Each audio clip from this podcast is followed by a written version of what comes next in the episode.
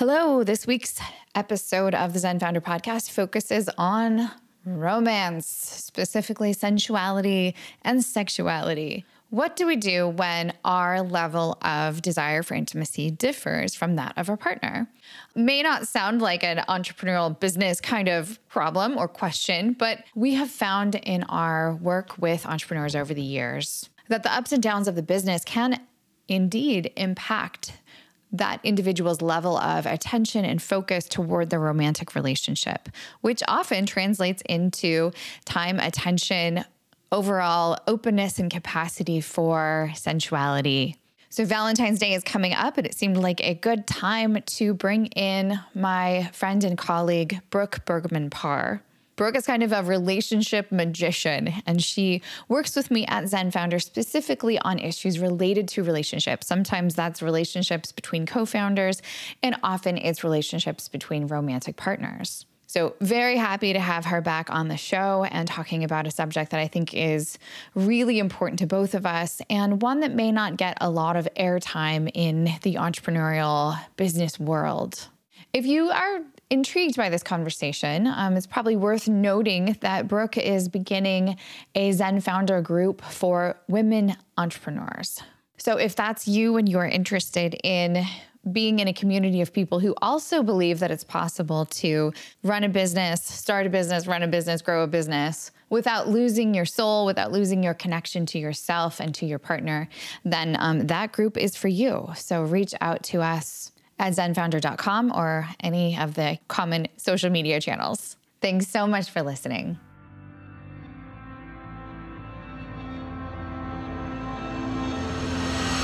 Welcome to the Zen Founder podcast. This is a place where we have conversations about mental health and entrepreneurship. We have a pretty broad conceptualization of what mental health means sometimes depression, anxiety, sometimes relationships or physical health. The goal here is to bring some calm into the crazy roller coaster of ups and downs that is life for many entrepreneurs. I'm your host, I'm Dr. Sherry Walling. I'm a clinical psychologist and an entrepreneur, married to an entrepreneur, live in the world of entrepreneurs, and I'm so pleased that you have joined us for this conversation. So Valentine's Day is coming up. Romance is in the air. I just got a, a, red dress to wear to a show that Rob and I are going to. So very excited for a little romance heading my way, hopefully. I hope you're listening, Rob. But I I'm so glad to have you on the show today for a conversation, Brooke, around sexuality, sensuality, romance, and how that all fits into the life of the entrepreneur. Yeah, I'm really excited too. I think that it's a topic that I mean, it's talked about a lot, but not in not in a way that I feel like is helpful. And I want to change the conversation that makes it approachable and easy instead of this dark, shameful thing that we can't talk about. Because I really see a huge difference in folks that can easily talk about their sexual needs and sexual desires, both for themselves and in their relationships. And it it translates to just feeling a lot better about yourself. So, folks who are listening to this podcast are entrepreneurs who are thinking about mental health and mental wellness. And so, I think it'd be helpful to bridge maybe whatever gap lives in people's minds between a conversation about sexuality, sensuality, and a conversation about mental health. Like, I see those as the same conversation, but that is not maybe obvious to everyone. So, well, the way I see it as that we are whole beings, we are a mind and body. And sexuality is a part of our bodily experience in the world. We live in a culture where there's a lot of separation between mind and body. And the more that we can bridge that and become more integrated, the more whole we are. And so, sexuality is a part of the bodily experience. I mean, we can't separate out our sexual desires and urges from even, you know, things like hunger and thirst and our desire for sleep. It is as natural to us as everything else about the body. And so the more that we can understand all of what our body does and feels, just the better that we feel because we can name it right? Dr. Siegel, I love he talk, talks about naming it taming it. And I think sexuality is is a huge part of that as well. I think too about all of the implications for relational health. Mm-hmm. That obviously our sexuality is something that lives in our bodies, but yeah, it also lives in our relationships. It has a huge part in you know intimate relationships and of course we are also sexual selves so our way of understanding ourself the way our way of thinking about who we are and how we've developed has you know is intertwined with our our sexuality as well. So. Yeah there is there is no separation in my mind. And i think that the more we can help folks integrate their sexuality into their identity and also just their regular day-to-day experience the more whole and at peace they're going to feel because I hear a lot of consternation and a lot of anxiety and a lot of shame around bodies and and also around sexuality. And the more that we can reduce shame the better they do. And then you brought up the relationships. You know the more we have an integrated self and a whole self around sexuality, the more we're able to communicate what we need and want in the context of relationship around this issue of sexuality in a way that doesn't push people away or even further cause further isolation. And that's really my goal is to help people actually connect around their sexuality instead of it being this disconnecting pain point you know, I, I really hear a lot of people just feeling so disconnected with their partners around sexuality. And that's really quite sad because it can actually be such a powerful connector and a powerful way for you to express who you are and to share that with another person can be a huge intimacy building exercise. I hear you using this word powerful as it relates to sex or sexuality. And I think it's such an appropriate word because I think our sexuality can be powerful as it again relates to us and our sense of our power as individuals. It can be a powerful connector for intimacy, as you've identified. And in some cases, it can be a powerful point of pain.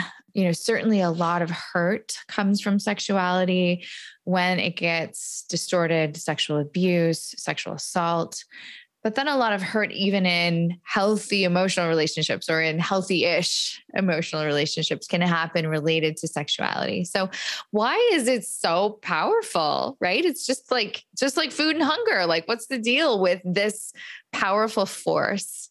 Well the ancient religions worshiped sex.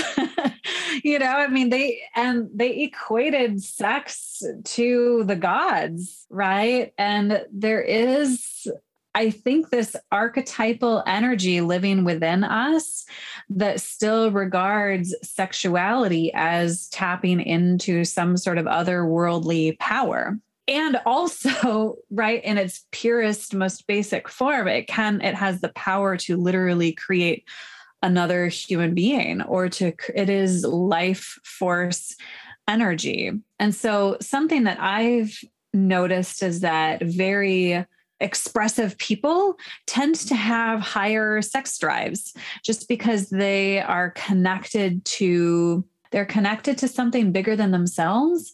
And so they're connected to senses and they're connected to the divine. They're connected to this really powerful force in the world that has both the power to create and destroy, right? I mean, it's one of those things that really bonds couples, but it can also really destroy a bond as well and destroy families and cultures but then there's this other interesting piece, right? If we think about socially and institutionally, how various institutions have attempted to control and corral this very powerful force.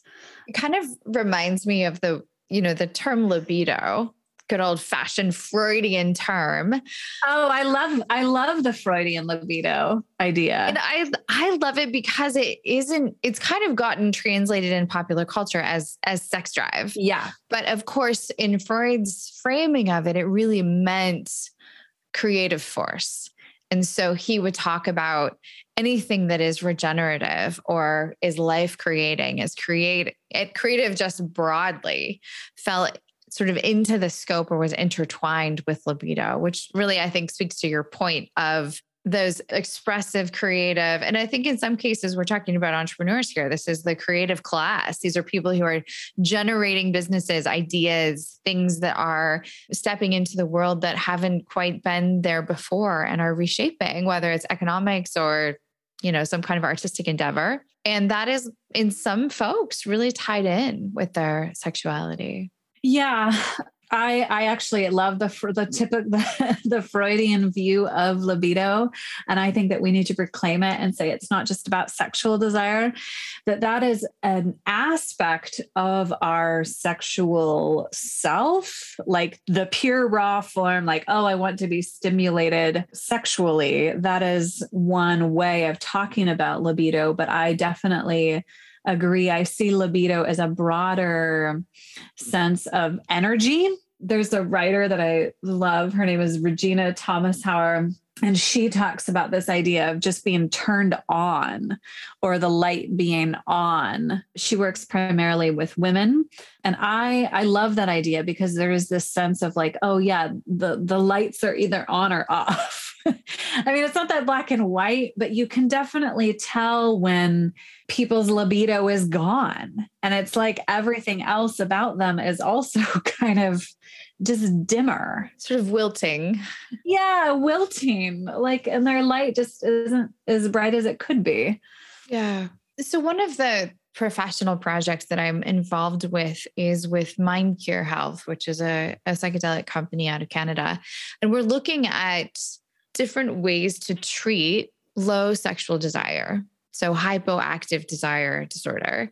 And in the context of that research project, have been talking with so many folks who are on the other end of this power of sex in the in the painful realm in the place where their experience of libido or of sex drive or of curiosity around sex or desire for sex is really not matching with their partner. And that causes a tremendous amount of pain, both, of course, in the relationship and then in the individual who feels like, what's what's wrong with me is sort of experiencing that sense of of wiltedness or of the lights not being on to use your phrasing so i wonder if you could speak a little bit to folks who are maybe in a relationship dynamic like that where there is a difference in where people are in their sexual expression or sexual desire for a variety of reasons but it, it causes quite a lot of pain as i'm sure you've seen in your clinical practice. Yeah it is quite a pain point for both partners actually. I see both the part i'm going to just use the phrasing higher desire partner and the lower desire partner for lack of better terminology but you see this dynamic begin to take shape and it can begin to take shape even in the early stages of a relationship. And the pain points for the high desire partner are feelings of rejection frustration and and a sense of like oh my gosh my partner doesn't want to be with me in this really vulnerable special way. And then for the low desire partner, I think there's this sense of how do I hold on to where I'm at, right? Like whatever my needs are, whatever my boundaries are. How do I not start feeling bad about my desires, right? Right. While also attempting to meet the other, you know, in that. And so then there becomes this almost like battle that begins to take shape. It begins to like, they feel like they they can't give in, right? Like sort of a power struggle. Like you get what you yeah, want, or I get what I want Nobody gets what they want. Yeah, a power struggle begins to develop. And I think that, I mean, we could definitely talk about broader power struggles in relationships in general. But I think one way, and we're just going to talk about this stereotypically, right? In the stereotypical view, the woman can sometimes be the lower desire partner, although that I have found that to not always be the case. And sometimes that stereotype can be hurtful to folks. But let's just go there in terms of power. Sometimes saying no can be a way to assert power. you know, and to just assert like, no, I I don't want this or this this doesn't this doesn't work for me right now. And it can be a way for people to gain power. Maybe if they don't feel they have power in other situations, you know, sometimes in the relationship, but sometimes in the broader, broader culture, you know, that this can be a powerful way to say, yeah, no, I, I get to decide when and how I want it. Yeah. I get to say yes or no. I get to say yes or no. And if it means it's more often no, then so be it. I think what's challenging is that that can be very hurtful, you know, and stereotypically speaking, I think for a lot of men, you know, sexuality is a way that they emotionally connect with their partner. And so to have that be rejected, for them, it's not, quote, just sex, you know, it's, I want to be close to you. I want to, I want you to know me. I want to be known. I want to be seen. I want to see. And that's, I think, the conversation that I try to awaken with the clients that I have is how can we broaden the conversation? You know, that it's not just about sex very specifically, but it's about being seen and seeing and know knowing and being known. And sometimes when people reach out sexually, they're saying, I want to know you.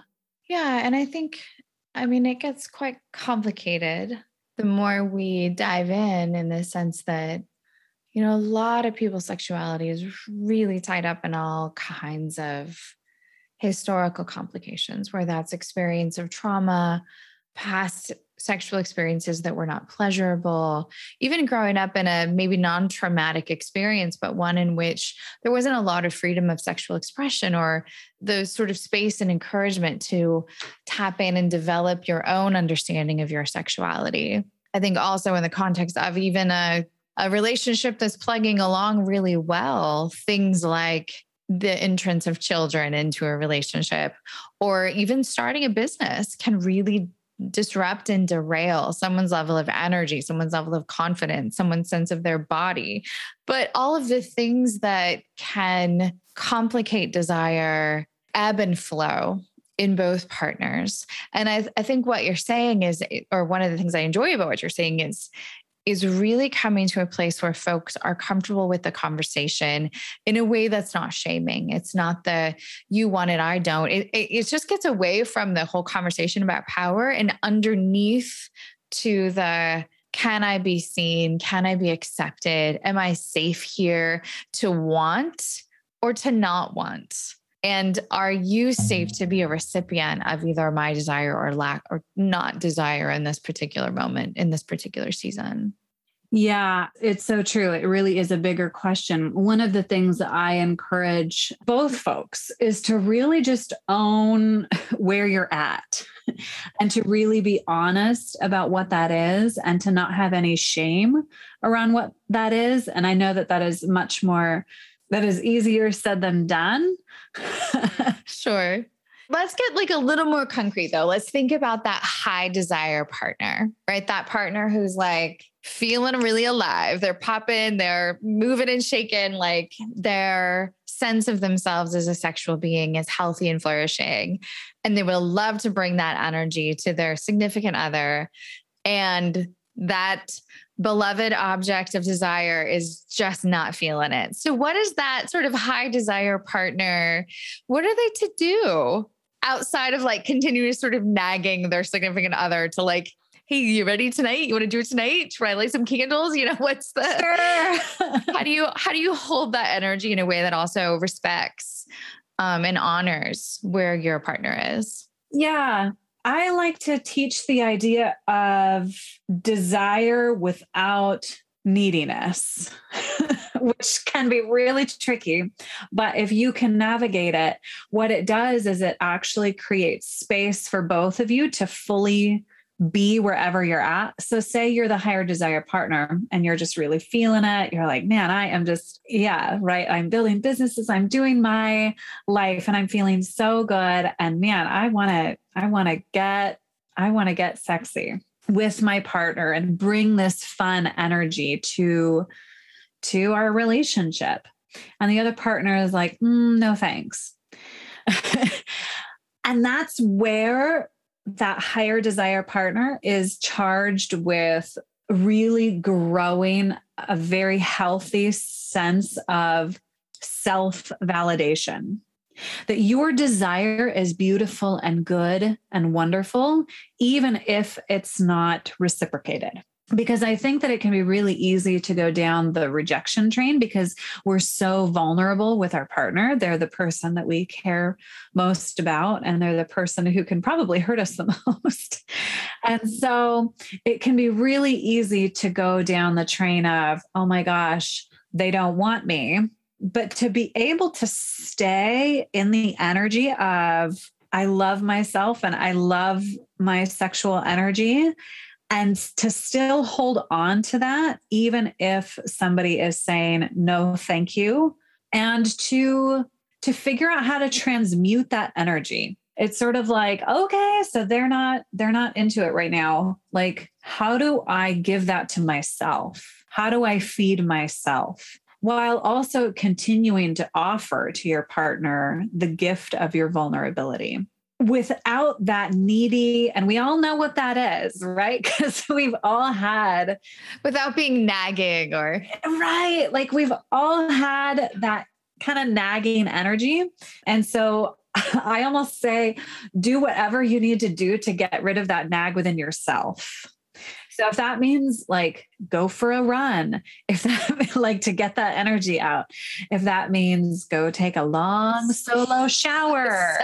Suddenly there's a lot of marathoners in the world. yeah, like go take a long solo shower, right? We all know what I'm saying. Are you talking about masturbation? I am totally talking I about it's, masturbation. It's on the table, right? yeah. Yeah, like taking a long shower, taking, you know, taking a nap or like just really nurturing yourself and building that relationship with your own body can really can give you that continued confidence to continue being vulnerable and to continue showing up with your lower desire partner saying i would really love to be intimate with you tonight and then period like nothing else. Like no how can i get you to do this? Or how can i like no bargaining no negotiation just yeah no marketing. You don't need to sell it. You just need to fully stand right? And like stand in that power of i really want this.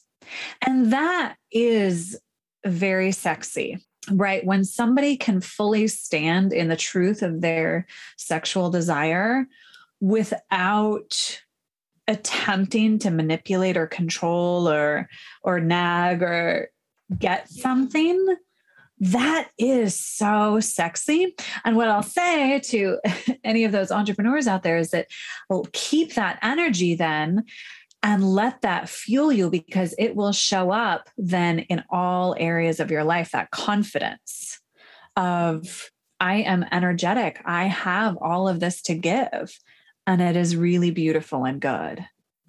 How long is that a tolerable plan without really some significant sexual expression? Because I I absolutely hear this sense of creative energy and its overlap with sexual energy, but sexual energy is something specific. And I think that the invitation to take that energy and find places for it to land, whether in your professional life, in your personal life, in your own experience of your body, is wonderful counsel for a while. But I think over time, that may be kind of a chronic dissatisfaction. Yeah, I agree. And what I would say is that um, this does not apply to you know, relationships where there is just no sex. In fact, when that begins to happen, I really begin taking a look at the quality of the attachment, right? Which is a bigger conversation around just how connected this couple is. And so, yes, this is more of a short term strategy that can hopefully reverse a long term pattern because sometimes the lower desire partner just needs a little bit of they just need some space. Yeah. They just need some space. They need some space to find their own desire because they haven't had that space.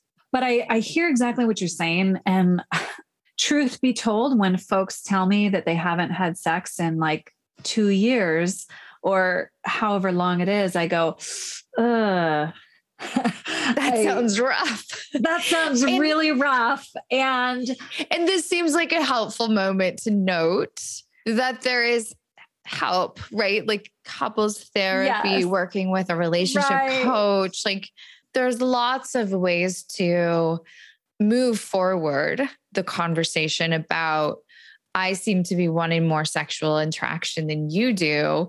How then shall we proceed? Doesn't have to happen in in the vacuum of your coupleship, especially if you feel really stuck. So don't despair. Um, help us there. And lots of great books, lots of great materials, lots of great courses. So stuckness is probably something to be endured for a time.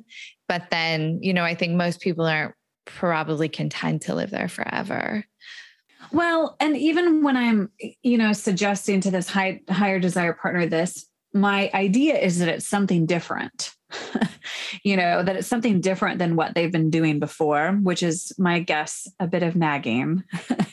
yeah. To be like, hey, hey, yeah, it's been a, it's right. been a bit. It's, yeah we're on three weeks now honey. Yeah and so my my first suggestion is like let's just change the dynamic because that's ultimately what what we want is for the dynamic to change. And then i do want to speak to the lower desire partners which is to say let's reframe or reorient or rethink what it means to want sex, right? And to step into the potential experience of your partner, right? And that's just plain old good empathy. and to really step into, gosh, how would it feel to be rejected in this really vulnerable way time and time again? You know? And if you are the lower desire partner there are a number of reasons why that might be. Number one is stress right? Just plain and simple stress. Gosh there are a ton of good books on the subject. One of my favorites kind of recent is uh, by emily Nagoski. I cannot pronounce her last name. I'm reading it. It's sideways the book bookshelf. is called come as you are which yes, is a wonderful come, title. Yes come as you are and in it, she talks about this idea of like sexual accelerators and sexual brakes. Some people just have very sensitive brakes. like every time you get in a rental car and you're like, whoa, how does this work? Right, right, right. And some people have very sensitive brakes. And so to figure out like how to maybe not step on the brakes so quickly and to make it so that you want to approach sex in a different way and also so that it's pleasurable. I think a lot of people aren't really given permission to even explore pleasure. And that's a really big issue that I see among lower desire folks. And I think, you know, my entrepreneurial community can kind of go either way with this. Sometimes they are the creative, firing on all cylinders, like, let's go, go, go, jump into bed, have a great time. And also can be the person who is holding a million things in their mind, is stressed about revenue, about that new hire, like, and is just holding within their body and within their mind a lot of really important content. And as you're identifying, stress is pretty antithetical to the sexual response, right? To our sexual experience, which requires us to be willing to let go, to feel in, to be vulnerable, the tighter wound we are, the more stressed we are, the more difficult getting towards impossible that becomes at a physiological level. Yeah, it it really is. And so I I mean, I think of different ways to reduce stress. And a big one is setting boundaries around work in the bedroom. I know, I feel like we've talked about this one before, actually, on this podcast. I have a rule, and it is almost ironclad, and that is that I never work in the bedroom. I will work almost anywhere in the world except the bedroom. And there is a sense of keeping that space separate and also just separate for the brain that the brain then correlates okay this space is for sleeping and intimacy um, and that's it you know so that that way you know numbers and projects and clients don't come into the bedroom you are not invited here. no, you're not invited here. This is a boundaried space and it needs to be kept separate. And so I think of, right, I love the brain and I think of just a lot of people don't have good sexual brain triggers. What do you mean by brain trigger? What is that? What does that language mean to you? Like habits, right? So we all have habits and we all like do things in these certain ways and what I find for a lot of people is that they don't have like their sexual brain triggers are just off or non existent. they don't have many triggers that say, oh, now it's sexy time, you know, or now it's now it's time to connect with my partner sexually. And part of that might be relational, like the partners might not have good cues, right? If you interview couples, they all have like their different ways of telling their partner they want sex. And they are as wide and as varied as every fingerprint. Just jumping in bed naked versus like leaving the toothpaste in a certain right. I don't know, maybe not the toothpaste yes. that doesn't sound relevant. Well, no, but like every couple has their own special signals. I wore my fancy boxers to bed tonight. yes, totally. What comes up around if you are the lower desire partner, how to keep saying no without torpedoing your relationship connection? right? If you can sort of both own your own truth, which is that, hey, right now, I'm not feeling this particular way of connecting, you know, with also being a sensitive counterpart to this person that you love who is having a different experience. Yeah, I mean, I agree that that owning your desire and owning your own experience is a part of intimacy no matter what it is that you're desiring, whether it's desire for no touch or touch, you know, and and that's another part of it too is that right we all come into relationships with different experiences of touch, experiences of what that touch means, different experiences of play. I like to think of sexuality as, you know, one of the ways that adults and grown-ups get to play you know? And so, depending on how well you play, just in general, is going to affect your sexual expression as well. So, yeah, going back to the lower desire partner and just owning what that is, I think that that part, that partner, yeah, can say that in a way that is compassionate, but also, I really do think that there there is room to say okay like i understand that you have been kind of making this compromise for me like you've been not doing this for me. And what would it be like for you to say out of love you know okay i'm going to try something that's maybe not exactly what i want right now but maybe i'll get into it. You know and i think that that's that's part of loving well is that we don't always feel like doing something. You know, today, my husband and I both had very different plans about how Sunday was going to go. And part of his plan for today was cleaning out the garage. that wasn't on your agenda. that was not on my agenda for today. And so I helped him move like some really big things that needed needed help moving. And was that something I per se like desired to do? Not necessarily, but I do love him and I value what he needs, thinks, and feels. And so I'm going to step into that and, and create desire. And that's where it gets tricky though, because especially with sexuality. Right. There's a part of me that's like, you know, we want to be so careful about saying to if we go with a stereotype, the woman who has lower desire, like, well, your man need, you know, like keep your man happy. Yes, right. Happy. Even like in same sex relationships, there's often differential desire. And so the the balance between honoring what your partner needs and wants and showing up for the garage clean out or showing up for the sexual activity when you're like, hey, this wouldn't be my first choice. And also being sensitive to your own truth, right? In your own like reality of what you need for the day, for the night, for the sexual encounter. Yeah. And I, I do. I want to be very careful because I know that for a lot of people who have maybe lower desire, part of that might be a history of trauma.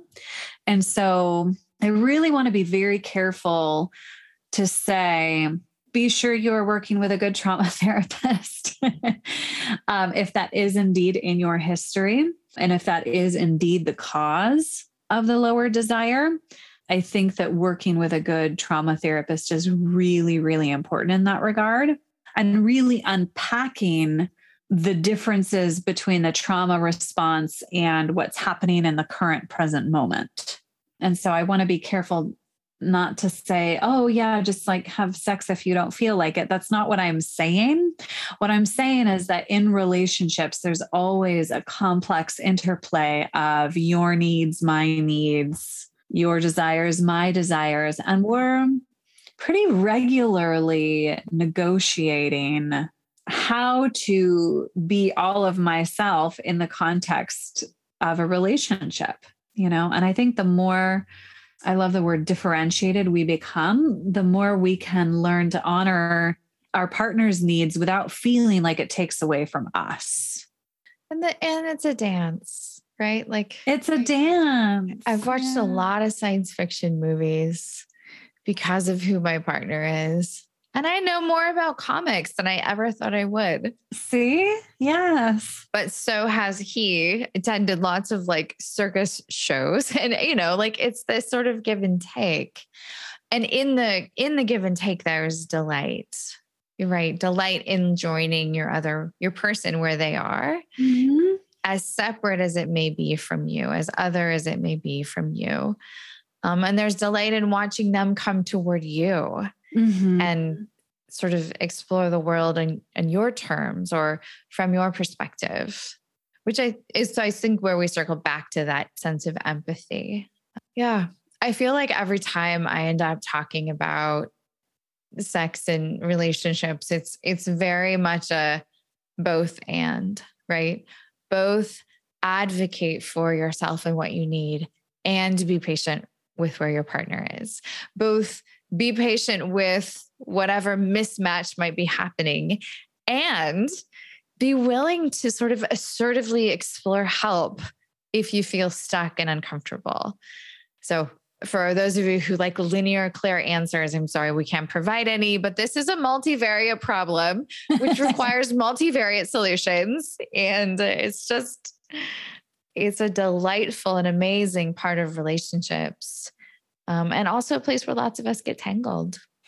Yeah. And sexuality, I mean, I think there's a reason why it's written about in all of the songs and the books and the poems and the paintings and why um, a lot of artistic expression centers around sexuality is because it is more ambiguous it's not linear it's it can be a bit chaotic you know and it requires uh, a different part of maybe being able to let go, which is, I think, sometimes why it can be so freeing for some people who are so linear.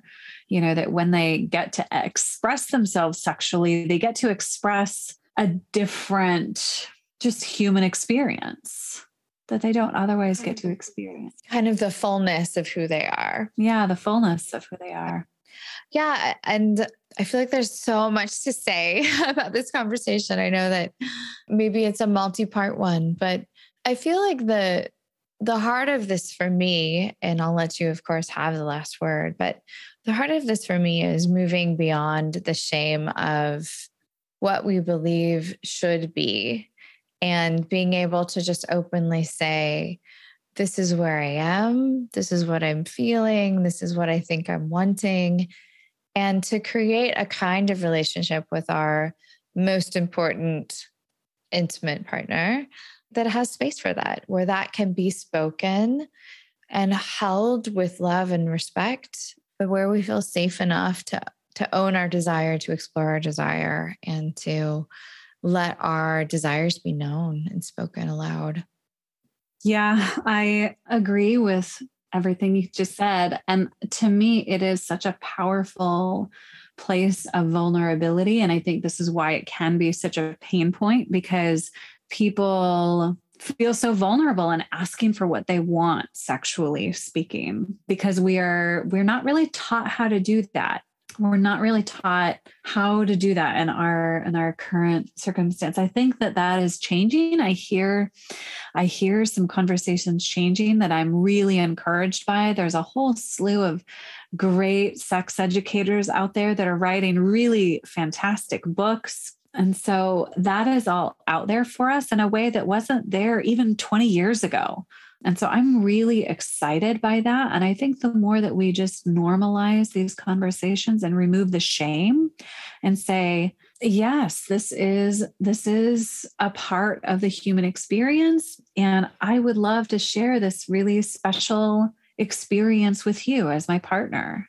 And what a gift to be able to share and receive well, we are so glad that you are part of the Zen founder team and that you work with so many couples who have an entrepreneur in the mix. And it's really a gift the way that you really help people dive into themselves in ways that can really bring forward the the fullness of who they wish to be and what they have to offer to their partner. So, thanks for engaging the conversation. What are you doing for Valentine's Day? You know what? We've got kids on that day. It's like a, Mondays are our kid day. So we might celebrate it on the 15th. So I'm not sure what we're going to do yet. we don't have we don't have plans yet, but you can be assured they will be fun. Be I already something. know one of them, probably. well, I mean, is it related to this conversation? it might be related to this conversation. So that's just kind of standard. That's always on the list. Amazing. All right. Thanks so much, Brooke. And for folks who are listening to this and who are maybe curious about working with Brooke or having any kind of this kind of deeper dive into their relationship health and definitely connect with us on the Zen Founder website or on any of our social media channels. And we would love to chat with you. Thanks for listening. We'll be back in two weeks with a new episode of the podcast. In the meantime, feel free to check out zenfounder.com for lots of resources about the kinds of conversations that we have on the podcast. You can get information about working with me, about maybe joining a Zen tribe. It's sort of like a mental health boot camp for entrepreneurs. We also have lots of content on our blog, links to resources in our courses and books for sale. So check us out there, and we hope to provide anything and everything that you might need to make the entrepreneurial life a little bit easier.